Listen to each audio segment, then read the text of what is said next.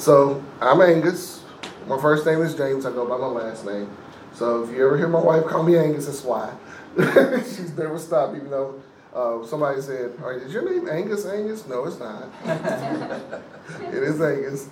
So people typically around me and my wife, they're like, "You call your husband by your last name?" Yep, that's how he introduced himself to me. so it's kind of weird like that. I'm one of your co-teachers, as a little bit earlier. You have Andy and Jeff. Jeff's our resident scholar. Uh, I'll depend on Jeff. I love his teaching, man. You're gonna, we're gonna have fun in here. Uh, I was just, I was thrilled when they asked me to be a part of this group uh, last class. So I'm enjoying this time with everybody. Uh, I love, like I was telling them, I love Bible. Excuse me. I love talking about it, and sometimes I don't know when to stop. That's why when I preached a few Sundays ago, I was getting scared that I would talk too much. but they have a clock here at this church, so it kind of helps me gauge that. Now we just need to put one in the back of the room. That's right. All right. So our class, of course, is over the Gospel of Luke. So, in here, anybody, what can you tell me about Luke off the top of your head? He was a doctor. Say it again. He was a doctor. One of the four gospels. One of the four Gospels. There you go. It shows up as the third one in our in our order, Shows up in the third one in our order, right? starting baseline. Some would argue Luke Acts is one big book, one big treatise. Okay, okay. Some would argue that Luke Acts is one book. Okay, some would argue that it's two separate letters from the same author. What else we got? Just baseline Luke. What- Baseline Luke. Yeah, What- what, what you, is your- what do you know off the top of your head about it? Luke and Acts are the s- same length, two roll, two scrolls each. Mm-hmm. That is correct. Lu- Luke clearly wrote, clearly read Mark. He definitely read Mark. Definitely. I mean, in the modern era, he would get knocked off for Plagiarism. plagiarism. Yes, he would. You got written up. Because over, over forty percent of his book is It's Mark. Mark. So they're called it's a synoptic gospel, which is like same eye, synoptic. So Matthew, Mark, and Luke are very similar. So and then John is just the oddball. There you go, Right. different. But that, that's part of the similarities is that Luke probably probably used Mark a whole lot. Oh, yeah. And, and he, and he probably, he probably read Matthew too. I- Because there's yes. a lot of, I mean, most conservative would say, scholar would say it goes Mark, Matthew, Luke. And that, Luke. I mean, because Luke says in his first thing, you know, I looked at everything, I talked to everybody. So So, as far as like when they were written, Right, as far as probably- order. Probably Mark came first, maybe Matthew next, Luke probably after that. Right. Uh, Did anybody in here ever think Luke was an apostle? Raise your hand. I mean, yeah. Me too. Yeah, yeah, he's clearly I a think apostle, so. right? No, he's not, he's not. He's not. Just some random dude Yeah. from Acts. He shows up in the book of Acts. He writes about himself. Yes. He was, yeah, he was definitely in Acts over there with Paul. I'll never forget, I got into an argument with somebody when I first started at Lipscomb over Luke being an apostle. No, he's gotta be an apostle. That's what I said. He's gotta be. He wrote this. It this. says Saint Mark in my Bible, or Saint Luke, right? St. Luke. So he's definitely an Well, he's a saint. not a He's a apostle. Saint. He's So- not, he's not. One of the interesting, fact, interesting facts I looked up when I was uh, doing my research into the introduction stuff about Luke was that Luke is one of the largest contributors as far as verses go. He's got like, what, 2,157 verses? Paul had 2,032. I'm like, okay. Because Luke does have a tendency to have those long chapters. He pontificates a lot. He does, he does. But like Andy had pointed out, I think it's really interesting that you see in the beginning of Luke, in Luke 1 through 4, he kind of tells you what's going on. He's like, okay, you automatically know he wasn't there firsthand. He lets you know he's been reading other people's stuff. He's been researching it because he talks about the, the eyewitnesses that handed it down. And I'm going to give you an accurate or a more accurate picture of what you come to believe or whatnot. And who's he writing to? Does anybody remember who Luke is talking to his audience? Okay, It says, go ahead. it says Theophilus, but that could be like a, may not be an actual person, it's more of a idea or like a Exactly. Theophilus may not be a person. It could be a group of people, because some people have heard this. Not a real Jewish name either. Right. It- It's, it's interesting because I, I looked at some of that in the background. Theophilus was a very, very common Greek name. Mm-hmm. In fact, uh, there, and to make it even more interesting, there are two high priests of, that are Jewish that have the name Theophilus at around the time that Luke is writing. Hmm. I actually met somebody named Theophilus yesterday from Nigeria. Nice. There you go. And the name really literally means lover of God. Right. That's what it means. That's why some scholars think it's not a single person. It could be people, lovers of God. Or some think it might have been somebody of prestige because he says most honorable Theophilus. You know, I maybe a heard his person. nickname was Ted, therefore we had the first Ted Talk. Yeah. So that part is really up to for debate when it comes into who the audience is. But we do know whoever the audience is is somebody who's trying to follow Jesus. We do know that. Why? Because this is what the whole account is about. Some people would say that the Lucanian account in the Gospel of Luke is Jesus' movements, and then in part two in Acts is the movements of the church following Jesus. So we'll see that as we go through this flow. And you're going to hear us, I mean, talk about a little bit about Acts here and there because it's kind of really hard to teach Luke without talking about what's going on in Acts because they're so intricately woven together because we come to know they have the same author. One of the tragedies, I think, is the Luke and Acts aren't together. Right. They're, like the, I'm not sure exactly why they, they were separated by John, you know, but um, it, it really would be great, I think, personally, if they were side by side in, in the order, because they, they are meant to be read together.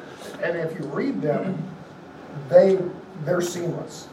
As soon as Luke ends, the very next story Yes. just rolls on. Well, We argue, man's the one that canonized this. Yeah, yeah, Oh, yeah. yeah. I mean, it's You're right. but but back in the day when they were put in an order, that's you know that that's Yeah. what they just they They threw the Gospel of John in there just because they want the Gospels in the front. Well, if they did them in order that they were written, or in the story order, the Bible's, the New Testament's significantly different. Yes. I mean, we, if you look at other canons other than what you have, it'll change your view on how some things were placed together. Uh, the order of some things. I mean, even coming up when I was doing all my studies was one of the things we talked about with Luke was we talked about like Jeff said, we know Luke used Mark, we know he used Matthew, and we used something we think he used Q, which is an unknown document. And what we talk about is in the Luke gospel, there are some things that aren't mentioned in Matthew or Mark, but Luke talks about them. And we say that he got it from an unknown document that we don't have today, and they just call it Q. Um, which is like German for Quelle or meaning Yeah. source. Yeah. So just like Q is the German, you know, like abbreviation for this source. But like it could be a document or it could have been oral tradition. oral perhaps. tradition. And, you know, throw another, just throw another little wrinkle in there. We know, Matt, we, we taught Matthew a year ago. Mhm. We know Matt, Matthew wrote two books. We only have a copy of the late second one. Right. And so the first one was written just to the Jews. It was written very early on. All we know about it is stories from other early Christian writers about, oh, the oracles of Matthew, which uh, we know went to the east. Uh, and so a lot of people say that Q may actually be the first book that Matthew wrote, which was just, as far as we can tell, the teachings of Jesus. It wasn't an organized gospel the way we think of it. Right. It was just Matthew writing down the teachings of Jesus that he sent to Jewish Christians throughout where, where the Jews were, primarily in what was the old Babylon, so to the east of Jerusalem. Right. Um, also, one thing that interests me about Luke is, you ever notice it never mentions his name? Luke doesn't name himself as the author of this letter. So, where do you think we get this understanding that he is the author? Anybody? it's just church tradition. I don't know. Church You know, tradition like- plays into and it. from the some places where it's in Acts, he talks about we. the right? the we, the we uh, sections of Acts, which that helps us know that oh, this is a compatriot of Paul, and he has a first-hand knowledge of what Paul's doing up close and personal. And in some cases, you hear stories where he talks about we. You might hear the story in Galatians, but he'll tell it in Acts. So in, in Acts, there's a lot of sto- like he's traveling around, like you know, a whole lot. They, him and, and, and some of the time he says we traveled here or there, Uh-huh. and that he's on that trip with Paul, and that's what he saw. So it's interesting that a couple of semesters ago, when I taught uh, the story of the church at Lipscomb to undergrad students, we went through the book of Acts. So as I taught it, I had to insert the epistles where they went in the storyline. Because the epistles of Ephesians and stuff like that, it'll fit in if you know what you're looking at. You'll see how the epistles would fit right where you're going in this journey with Paul. And so Luke, when he wrote this, he was pretty pretty good in what he was doing, how he formulated and put things together um, that kind of give us a footprint. So this document is definitely to help people journey. Okay, this is an introductory document to who Jesus is, and then his second part is to who the church is. Some believe it was written in order to show that the church is not a threat to the state as some might have said. Because Romans had come to believe that the church was a threat because of how we were treated back in the day. They thought we were subversives. They thought we were trying to overthrow the state. When we talked about Jesus as Lord, a lot of people don't understand the political ramifications that that title holds when you say that Jesus is Lord, because your Roman emperors also carried a deified name within his long list of names. But we only typically know them as Caesar, or, or what's the other dude? August, not Augustinian. What is that? Augustus Caesar. Uh, we only know about those names, but there's a lot of other names in there as a, as a title for the emperor. Uh, humans have a habit of always want to try to claim deity or relationship to deity when they reach a place of, of, of a power. That's the first thing they always want to grasp for, and this is throughout human history. So, in Luke, whoever this audience is, whether it be a man or it be a group of people, he's trying to give them the story the best he knows it. And he tells us that in the first, very first uh, verses of it. And my iPad keeps going off on me when I try to refer back to my Bible. Hold on one second. Let me lock my screen. Hopefully that'll help. All right. Because what it starts off first is in verse 1 it says, Since many have undertaken to set down an orderly account of the events that have been fulfilled among us. Now look at this. He said, Many have undertaken. So other people are writing about this, y'all. You know, I don't know exactly how many. We have Luke, we have Mark, we have Matthew, and we have John's account of what happened. Who else wrote about it? I don't know. But we see that many have undertaken to try to do this, uh, to put down an orderly account of these events. So he says, just as they were handed on to us by those who from the beginning were eyewitnesses and servants of the word. So, one thing you have to think about right here is during the time period this was written, oral tradition and oral transmission of things was very popular.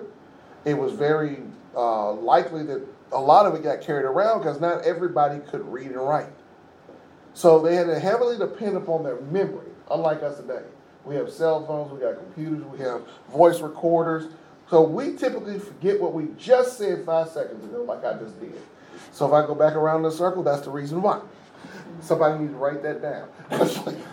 but uh, so in writing this down, this also lets us know that this is definitely going to people who are educated, who can read this, or at least somebody who's educated who can read it to others. Because back in the day, not everybody could get their own copy, and like we have today, we have a blessing that we can sit down with our own Bible, whether it be physical, electronic, on the cell phone, we have our own copies. That's not the case in the first century. Okay? A lot of times when these letters were written, it went to a group or a person, and that person would then take it to the small group and read it aloud. And these people had an impeccable uh, retention memory, that they could hear something and remember it. Because remember in scripture, storytelling, the narratives are very, very prevalent. You know, even in Deuteronomy, it tells me you would tell the story. Tell the story. So we see that the storytelling aspect of Judaism is still stuck in the main fabric of Christianity. That you got to remember the story. So many have undertaken to retell this story, to retell the narrative of Jesus. So here we are once again, and we're going to retell this narrative of story. But Luke is saying, all right, I have talked to folks. I wasn't there myself, but I talked to eyewitnesses. And I'm trying to give you an orderly account of what's going on. So that you'll understand why you're doing what you're doing. Has anybody just done something and didn't know why you did what you did? I know I have. You know, growing up in the Church of Christ, where I was at, uh, I didn't know why we did a lot of things. Like why we used to have this white tablecloth over the communion. when you were a kid, I had no clue as to why it was there. And you better not touch it. It was like the ark. Yeah, yeah, it was. Because your grandmama was going to knock you out if you did. It would be just like that guy who caught the ark. I mean, you catch that purse, quit it!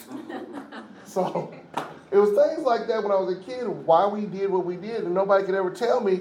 I'm like, so why do we put the tablecloth over that? You know, and nobody really knew.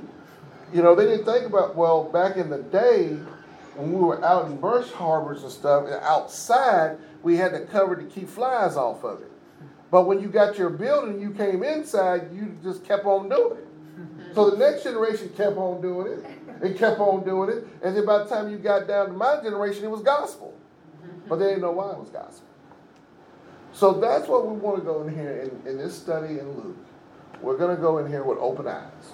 Let's approach this like we've never read Luke before and see what God shows us. I invite y'all to do that with us as we as we study this. And anytime you do Bible study, don't go into it thinking, "Oh, I know this." Well, from experience, you're going to miss something if you do. You're going to miss something that may be meant for you because you are a living, breathing, growing organism. And what you thought yesterday is different from what you think today because you grew. You don't wear the same shoes you wore as you were 12. Okay? So your mind works the same way. Your mind's going to grow as you keep going. So one thing you saw 10 years ago in Luke, you might find something different today because of baggage, because of things you may have went through, things you may have experienced. Your experiences transform how you hear scripture, how you, how you, uh, what's the word for it, compute it, how you crunch it. So let's enter Luke with a brand new perspective as we study this, this uh, semester. And don't be afraid, please don't be afraid to share what you're seeing in the scriptures as you study it, what you're hearing when we read out, or what you're hearing what we're saying. Please share with the class because in a communal setting, that's how you learn. And we want to try to put that in a communal setting, and we're just trying to facilitate the thought of what's happening here, okay? We don't know all of what's going on in Luke. We confess that. We fall short of that. We, we've studied it extensively, yet we are still yearning for more, okay? So sometimes we get more when we come to classes like this. Because your experiences from where you come from in life help us interpret sometimes. Because God is speaking through His Word, through His people. And we got to learn how to listen to both. So we're going to have some fun with Luke. But Luke is a pretty interesting character. Uh, as like Andy, I want to go back to something Andy had mentioned, that's the we stances. Uh, because some people, when they say, uh, I've read into some things where some scholars don't believe that the we actually was placing that author there. They believe that we may have been a literary device used to try to help bring the mind of the reader to the uh, and to the uh, narrative. Uh, I honestly think the person was there. because the stuff he was saying, he had to get some kind of, especially with Paul, it's just certain things he said in Luke and in Acts illuminates stuff we see in the epistles that we didn't know. You know, when you see Paul, let's see, for example, what is that? Oh, it escapes my memory right now, but I'll tell you what the story has to deal with. It has to deal with Galatians when Paul and Peter had a rift.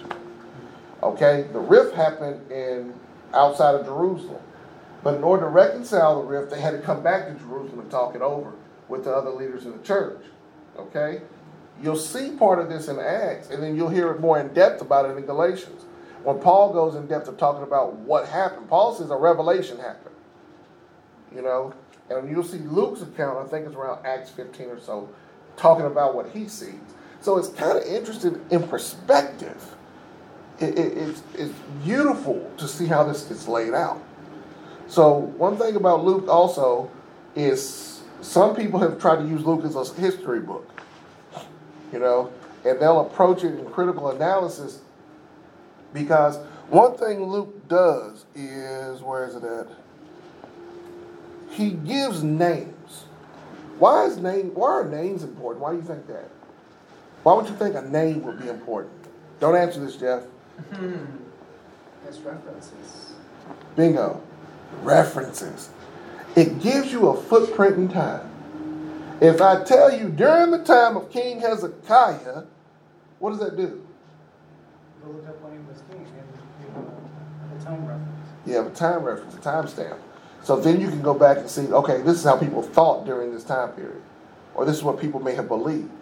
So Luke is pretty good in what he does.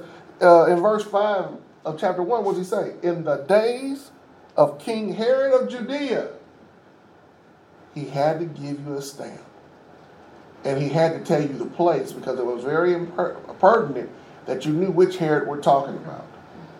Because he had sons also that bore the title or the name of Herod. So Luke, I love reading Luke because he kind of gives you a map. Now, some scholars have argued that Luke was wrong on some things. I think in one part, what was it? Uh, census during the time of Quirinius? They've argued that point in some aspects. When you look at biblical, uh, uh, uh, what's the word for it? Critical, critical um, analysis of Scripture will sometimes show you some things, and you have to start questioning. Okay, what could have happened here? So some of his stamps, some people argue, oh, these are incorrect, or these aren't right spot on. Okay, so we'll we'll when we come to those, we'll talk about that in depth, uh, discuss that about that, because I used to have issues with some of the things like that that were really man. I took a class with George Goldman. Anybody here know George or Dr. Goldman? I love him to death, but he messed my world up. uh, I took critical introduction with him as a as a sophomore at Lipscomb, and it was an intensive course. Uh, so we had one week to learn all this stuff, and oh my gosh, the way he would just show like, well, let's look at this, let's look at this, it just tore everything apart. I thought I knew, which is good because then I had to approach it all fresh again. So, but um, this is what happens with Luke. Some of these little things like that are going to jump out at you, and you're probably going to leave here and start going back home and googling things and looking at it like, oh, he said this. I got to check this out, or or they said, where did this come from? And so that's one thing we hope to help you with right there is to start learning how to delve deeper into this thing, because Luke is one of my favorite uh, gospels because of how it's formulated and how it functions and flows, especially dealing with church and dealing with Jesus and how he tells the story. You know, of course, John is the, my for me. John is my all-time favorite because I like his theological significance and mm-hmm. where he comes from. It's like, okay, these three told you this, but I'm going to tell you about this. I like that because, what, like Andy said, Luke is a synoptic, so it's similar to the other two. As Jeff pointed out, he loved Mark and probably Matthew because Matthew loved Mark too, because Matthew was 95% Mark. So coming into this storyline, this is why Matthew, Mark, Luke, and John echo one another. Okay, want to get that understanding out there. So as we study, don't do what I used to do. Don't accidentally quote Mark when you're studying Luke, or quote Matthew when you're trying to quote Luke because it's imperative you, you understand where you're setting at when you're talking about it because it can throw your meanings off. Uh, I never forget preaching a sermon in the Gospels under uh, Dr. John York at Lipscomb. And man, I had a good sermon too, Andy. I preached uh, that day. I preached the paint off the wall. That's right. The paint was peeling. Man, Bring it. and then when I got done, Dr. York said, that was, that, that was just fantastic. There's one problem though. I said, what's that? I assigned you Luke, but you preached out of Matthew. I did? He said, yeah, you did. He said, because all these thoughts, those are Matthew's thoughts. That wasn't Luke. I'm like, how did I do that? He said, people tend to do that because we try to throw them together. He said, but respect Luke as being Luke. Don't let Matthew control Luke. I'm like, oh, okay. Cool. I didn't realize I was doing that, Doc. So that's another thing I wanted to study. Let's see what are my notes here I got. Okay, we know whoever wrote Luke was a traveling companion of Paul. Does anybody think, uh, or any other? I've run into some things where people suggest it could have been somebody else other than Luke. Uh, some think it could have been Silas. Uh, some have raised that it could have been Mark, which is John Mark, Demas, Timothy, Epaphras, Barnabas, and Aristarchus. I still think it's Luke.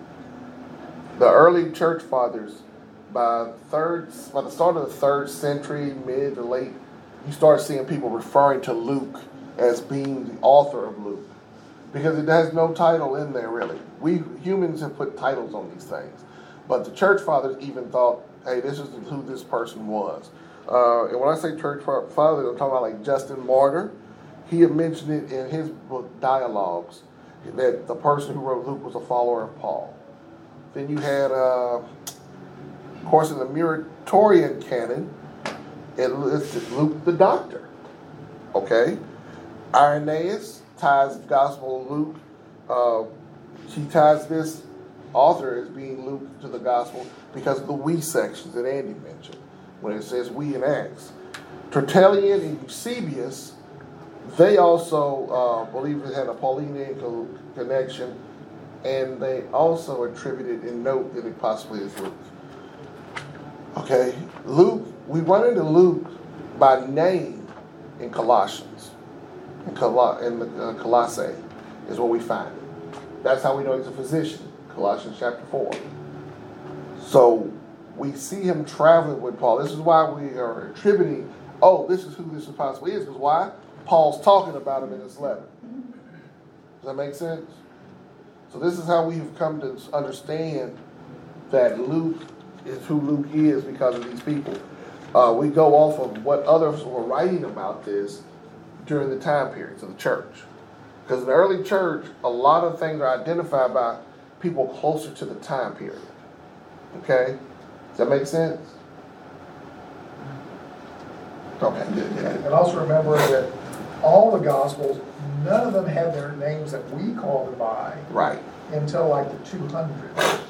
Because it takes, everyone knew the stories, they knew the letters, but once you got two, three, four generations out, they had to start calling them something. Uh huh.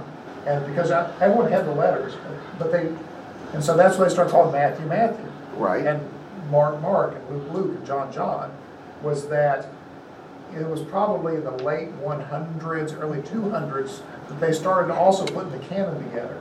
Because there are also letters written out there that, like the Gospel of Timothy. Not Timothy, is that right? I remember Thomas, Thomas, Thomas. Thomas. Gospel of Thomas. uh, That does not fit in the canon. Because in the, you know, in the one hundreds, you start seeing guys writing gospels and letters to push the church the direction they want to push it. And so you see in the 200s the rise of the canons where the guys go, wait a minute, we know this was written here. You know, my grandfather had a copy of this letter. So we know it was from this date.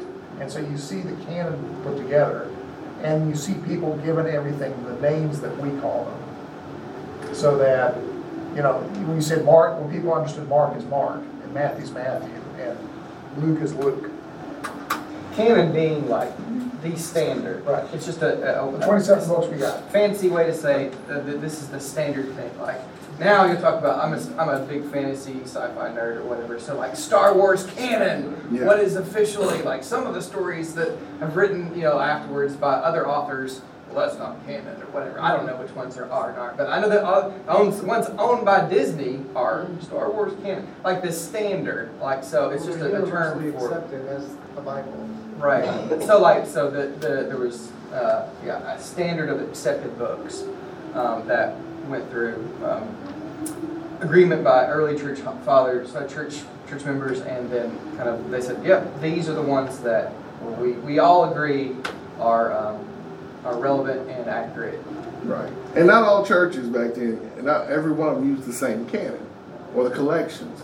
If you look at the Ethiopian canon, it's different from what we would use. But they that they have some of the older, the older canon that follow the Christian tradition. Now, if you hear us say first, second, or third century, this is typically, uh, correct me if I'm wrong, but zero to 99 will be the first, okay? This is when the gospel lived. This is when the gospel breathed. This is when the people were experiencing this. This is when Jesus got uh, crucified. The temple got destroyed. People died in Masada. A lot of stuff happened during this time period. We had revolts. We had fights. We had crucifixions. A lot of stuff happened. So after casting of that, you come into the second century. This is where you're dealing with, by this time, let's believe we have no living apostles anymore. I think the last one died in 99, 90s. John. John died in the Somewhere in 90s. yeah. Yeah. So by this time, you have second generation Christians running the church, uh, disciples of the disciples now. So these guys were walking through there, and they have encountered these people who first got it. So they're now talking about it. So when you hear us say second century, or if Jeff gets up here and he tells you about a document that's dated to the second century, most of the oldest documents are dated to the second century. That's pretty close. Though we don't have the autograph, which is the original, the actual letters. Uh, Like the one where Luke put his pen on the paper, you know, but that one, like that one's That's not, the autograph, right? That we don't have those. And also remember, it was extremely common and expected that you're gonna cop, that there were copies. Right. That, well, yes, Luke wrote an original, but the first thing they would have done is copy that out. Yeah. And sent that throughout. And especially when you're looking at, uh, Matthew and Mark, who are written to a distributed, uh, population. As soon as Matthew and Mark wrote theirs, the first thing that happened, copies were made. Yes. It's like if somebody Sent. publishes a book now, Right. we don't have the original manuscript that they wrote it, we Right. have a published copy. Right. Right, and so, Exactly. and so that's what we have are the copies that come off the original. This may not be something that concerns you in your daily life, you know, but the, the, uh, the, so we're getting into a little minutia. But like it, it is helpful for me. This one fact is that like if you go to ancient documents and you consider any relevant history, like there's a whole bunch of manuscripts of the New Testament in general, but specifically the Gospels. Yeah. So like, like if you take any historical standards of trying to find accurate history, uh, as far as like just the number of documents, this is this is something I've been told, you know, read in books, so I can't verify this by my experience of counting them all. But like supposedly there's a lot of um, just just physical copies of these of the Gospels existing.